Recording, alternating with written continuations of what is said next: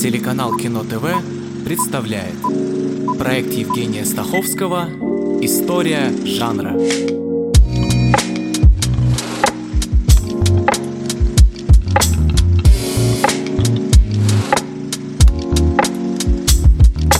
Историческое кино – один из самых распространенных жанров, и это тот случай, когда само слово «жанр» выглядит мелковато. Точнее сказать, что это макро-жанр, включающий множество жанров и поджанров, каждый из которых выработал свои условности. И в этой серии, когда вышел первый исторический фильм, как на историческое кино влияет политика и откуда взялся главный дисклеймер. Я не раз уже вспоминал, еще не раз вспомню об 11 супержанрах и о том, что любой из полнометражных повествовательных фильмов можно к одному из них отнести. Но если пойти дальше, каждый из этих супержанров можно уложить в систему исторического кино, которое, говоря самыми простыми словами, занимается тем, что изображает некие события прошлого, происходящие в определенную эпоху и часто завязанные на какую-либо историческую личность. Есть некоторые затруднения с фэнтези и научной фантастикой, но даже тут можно возразить. Фэнтези опирается на вымышленную вселенную, но в нем часто используют мотивы из мифов, сказаний и легенд, и таким образом мы изучаем культуру прошлого. Более того, социальные, политические, экономические структуры фэнтези основаны на исторических эпохах, и особо популярно европейское средневековье. Устремленная в будущее научная фантастика на самом деле тоже порой прекрасно работает с прошлым. И «Парк юрского периода» Спилберга, 1993 год, не только говорит на темы возможностей науки и взаимоотношения человека с природой, но и просто пытается показать, как 200 миллионов лет назад жили динозавры. Как быстро они двигаются? По нашим замерам Тирекс со скоростью 50 километров в час. Тирекс, говорите? Угу. Вы говорите, у вас есть Тирекс? Ага. Ну окей, теперь серьезно. Историческое кино скорее нужно рассматривать не с позиции истории жанра или истории кино, а с позиции теории кино. Я встречал прекрасную формулировку, что историческое кино либо пытается представлять исторические свидетельства, либо показывает вымышленные сюжеты, помещенные в более-менее точное изображение исторической обстановки. Это вызывает недоумение. Во-первых, одно не исключает другого. Во-вторых, как нам тогда без отдельного пояснения отличить вымышленный сюжет от настоящего? В-третьих, говоря об исторических свидетельствах, возникает вопрос их надежности.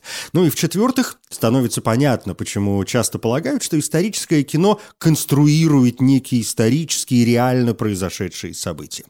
Это, конечно, не так. Для этого есть жанр документальной драмы, который как раз представляет вот такую театрализованную реконструкцию реальных событий. Исторические фильмы связаны отсылкой к истории тематически, но изображенные эпохи, персонажи, места и сам сюжет вместе с его развитием имеют существенные отличия и распадаются на отдельные жанры. И если центральное место занимает жизнь человека, то это биографическая драма. А если сюжет посвящен борьбе народов за свободу и независимость, это историко-революционное кино. И историческое кино может включать и факты, и полностью вымышленные действия, происходящие в некой исторической обстановке или на фоне исторических событий, пусть и с реальными персонажами. И это прекрасно соотносится с литературным историческим романом, чье действие происходит в декорациях прошлого. Мы же не будем считать произведения Вальтера Скотта или Александра Дюма исторически с точки зрения науки достоверными, а они относятся к жанру исторического романа. А уже внутри случаются приключения, ужасы, детективы, романтика и все что угодно. И тогда при чем тут собственная история? Хотя есть очень достойные работы. «Королева Марго», Патрис Широ, 1994 год. Не спешите меня ненавидеть. Они уже все меня ненавидят. И ваши братья, и, конечно, Гис. И ваша матушка не очень-то меня любит. Ваша тоже меня не любила. А ваша убила мою. Это не доказано. То же самое происходит в историческом кино, которое очень сильно пересекается с кино эпическим и кино приключенческим. И мы можем разделить историю по предмету, событий или личность, по времени, античность, ренессанс или новейшая история, по месту, например, средневековая рыцарская Европа или вот, допустим, вестерн, занимающийся американской историей Дикого Запада. И даже по цели – сатира, пропаганда или попытка восстановления исторической правды. Итак, мы получаем фильмы биографии, военные, кино «Пеплум» и «Тямбара», фильмы «Плаща и шпаги», а к вестернам присоединяются спагетти, вестерны и истерны, впрочем, не только, и посреди всего этого дела экранизации все тех же исторических романов. Первый «Квовадис» по книге Синкевича о временах Нерона появился уже в 1901 году. И вот так историческое кино становится макрожанром, и по большому счету любой сюжет, где действие происходит в прошлом, очень далеком или секундном, укладывается в систему исторического кино. Это же все уже было.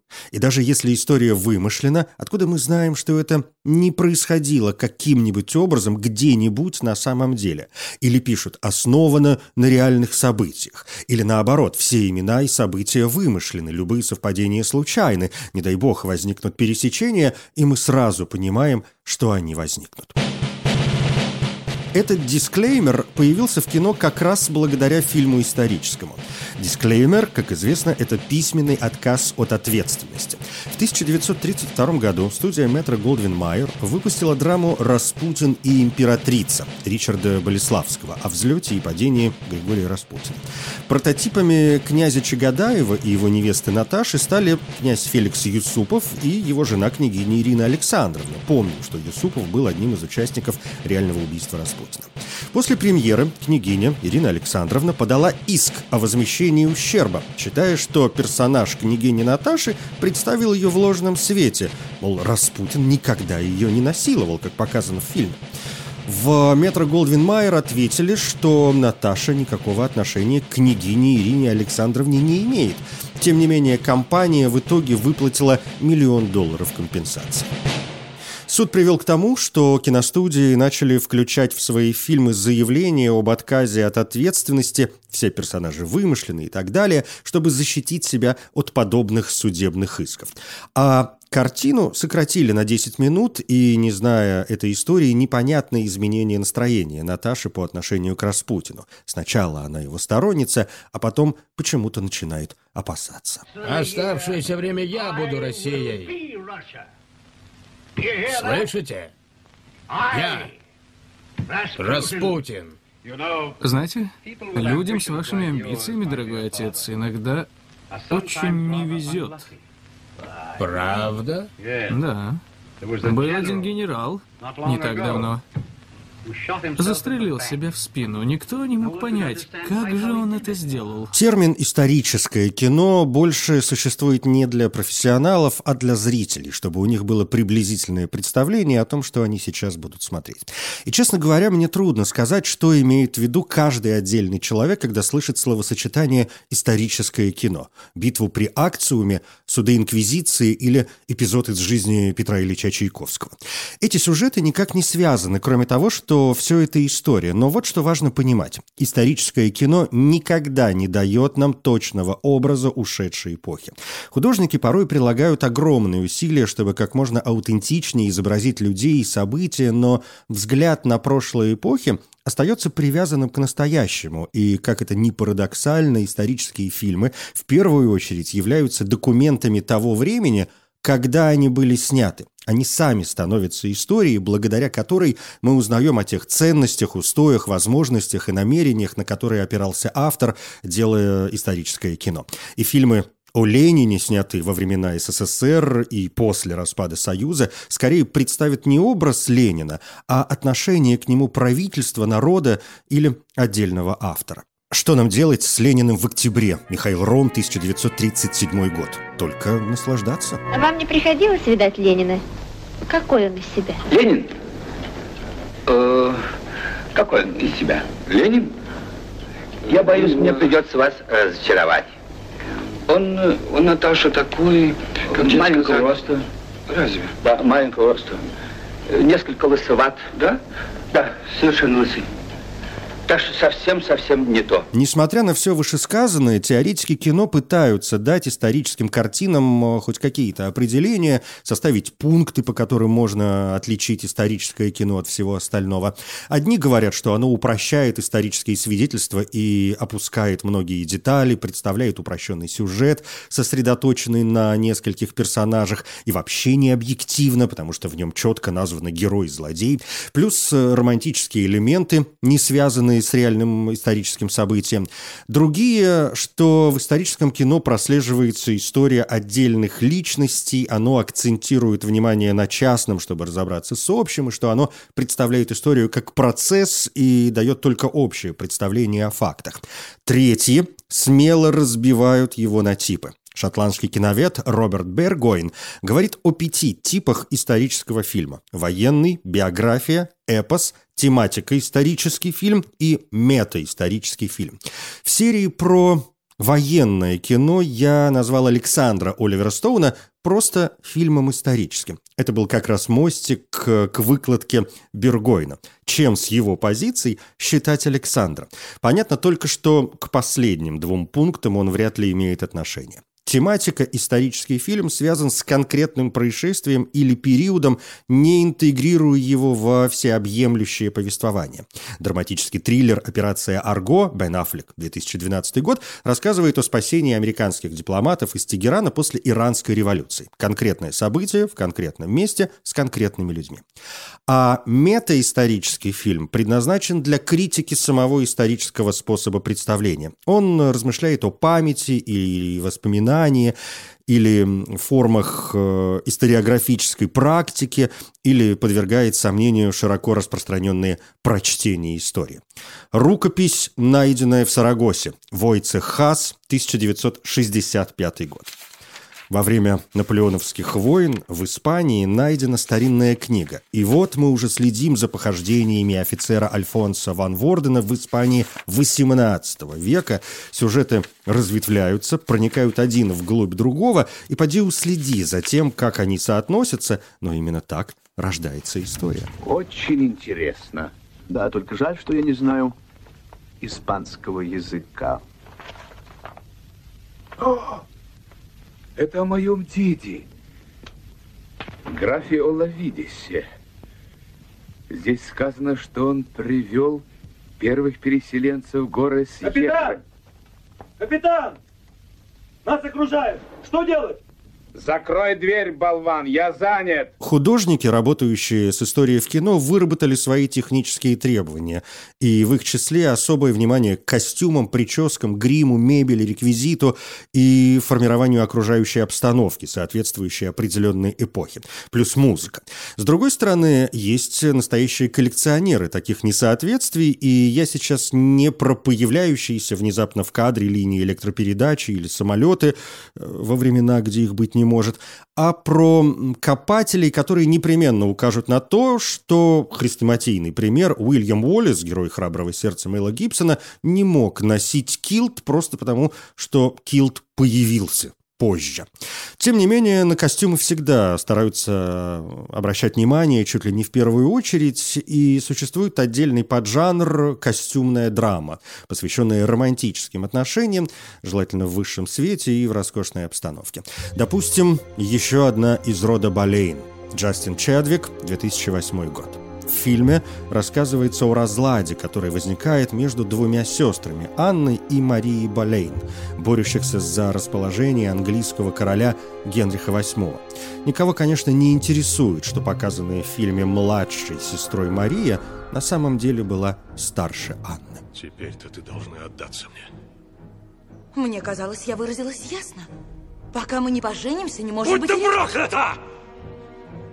Ради тебя я расколола пополам эту страну! Раз уж заговорили о костюмной драме, 2 слова о фильме «Наследие» Heritage Film, который обычно не фокусируется на значимых исторических событиях или личностях, а имеет дело с отдельными судьбами британского высшего класса. Такой ностальгический взгляд. И 2 слова о пеплуме, жанре, получившем название от женской одежды в Древней Греции. Это кино, действие которого происходит в античности.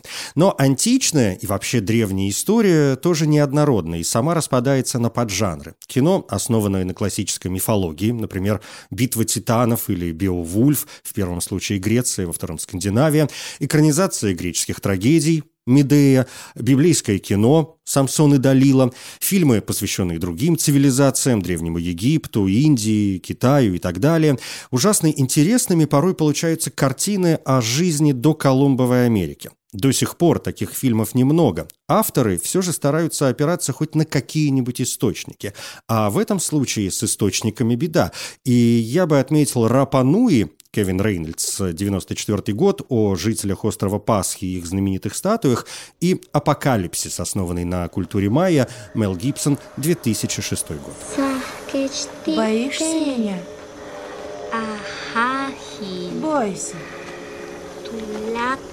Все вы должны бояться, злодеи. Хочешь узнать, как ты умрешь? И Рапа-Нуи, и «Апокалипсис» отмечают еще один важный момент исторического кино. Это вопрос языка. Не киноязыка, а языка обычного, разговорного. Мы можем бесконечно требовать от кино правдоподобности и не прощать огрехи в костюмах или действиях персонажей, возмущаться «все было не так», но в Рапа-Нуи пасхальцы говорят на английском, и это, кажется, мало кого смущает. Герои «Апокалипсиса» говорят на юкатекском языке, распространенном на острове Юкатан, и сам Гибсон говорил, что другой язык позволяет зрителю полностью забыть о своей реальности и погрузиться в мир фильма. С другой стороны, он отметил, что хотел встряхнуть устаревший жанр приключенческого боевика. Но если в «Апокалипсисе» серьезно поработали с внешностью, прическами, татуировками персонажей, при этом, конечно, было допущено много вольностей, то в фильмах о доисторической эпохе совершенно все люди похожи на современных, с более тонкими чертами лица и кожей неподходящего цвета. И появляется новый вопрос, почему в одних картинах мы готовы терпеть любые допущения, а другие ругаем за недостоверность? Вероятно, потому, что тут работает связка реализма и правдоподобия. Реализм стремится точно передавать реальность. Фильм реалистичен, когда он имитирует мир, в котором мы живем во всех его аспектах. При этом реалистичность зависит еще и от того, что автор хочет показать в своей работе. Но реалистичная история может быть как правдоподобной, так и неправдоподобной. И правдоподобие зависит от того, насколько последовательна история. Правдоподобие – это не представление истины как таковой, а представление факта, который кажется возможным. Мы знаем, что кино – это кино, при этом ожидаем от него определенной логики, даже в самых фантастических построениях. И если то, что появляется на экране, кажется возможным, значит фильм правдоподобен. То есть главное здесь не правда, а то, что зритель может принять за правду. Значит так, Цезаря убили, но у них там все равно ничего не получилось. Нашлось еще двое. Сродственник Цезаря Октавиан и товарищ по работе Цезаря Антоний. Ну как? А? Под занавес пора бы и об истории исторического кино. Еще в августе 1895 года выходит «Казнь Марии Шотландской», сделанная для кинетоскопа Эдисона Альфредом Кларком, пионером американо-английских спецэффектов. 20 секунд иллюстрирует процесс обезглавливания Марии Стюарт. Плаха, топор, голова с плеч. Говорят, некоторые зрители реально думали, что для съемок женщине отрубили голову. Большие костюмированные эпические картины зародились в Италии. Энрико Гуаццони в 1910 году представляет «Освобожденный Иерусалим» по поэме Торквато Тассо. Годом позже появятся «Агриппина», «Брут» и «Бедняк из Ассизи» про Франциска Ассизского.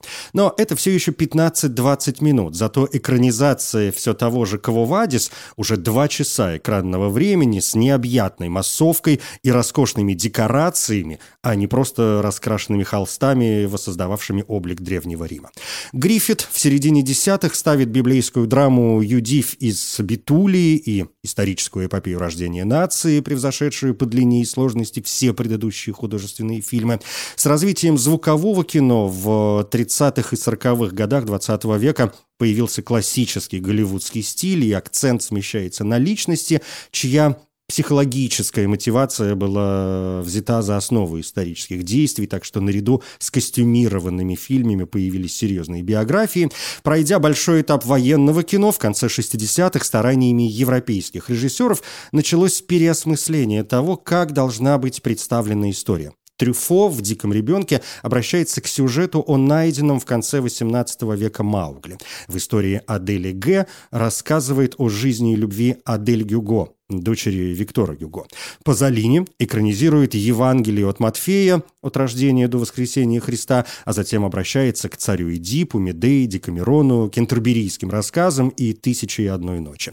Райнер Вернер Фассбиндер в 1980-м ставит Лили Марлен, основываясь на мемуарах Лале Андерсон, немецкой певицы, первой исполнительницы знаменитой песни.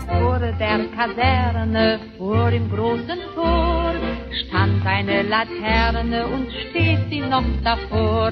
So wollen wir uns da wiedersehen. Bei der Laterne wollen wir stehen, wie einst die liebe Marleen. Историческое кино в большинстве случаев опирается не на достоверность, а на визуальную составляющую или психологический эффект. Что до масштаба, то он, пожалуй, лучше всего показан все же в пеплумах. Разберем их подробней в следующей серии. Я Евгений Стаховский. Спасибо.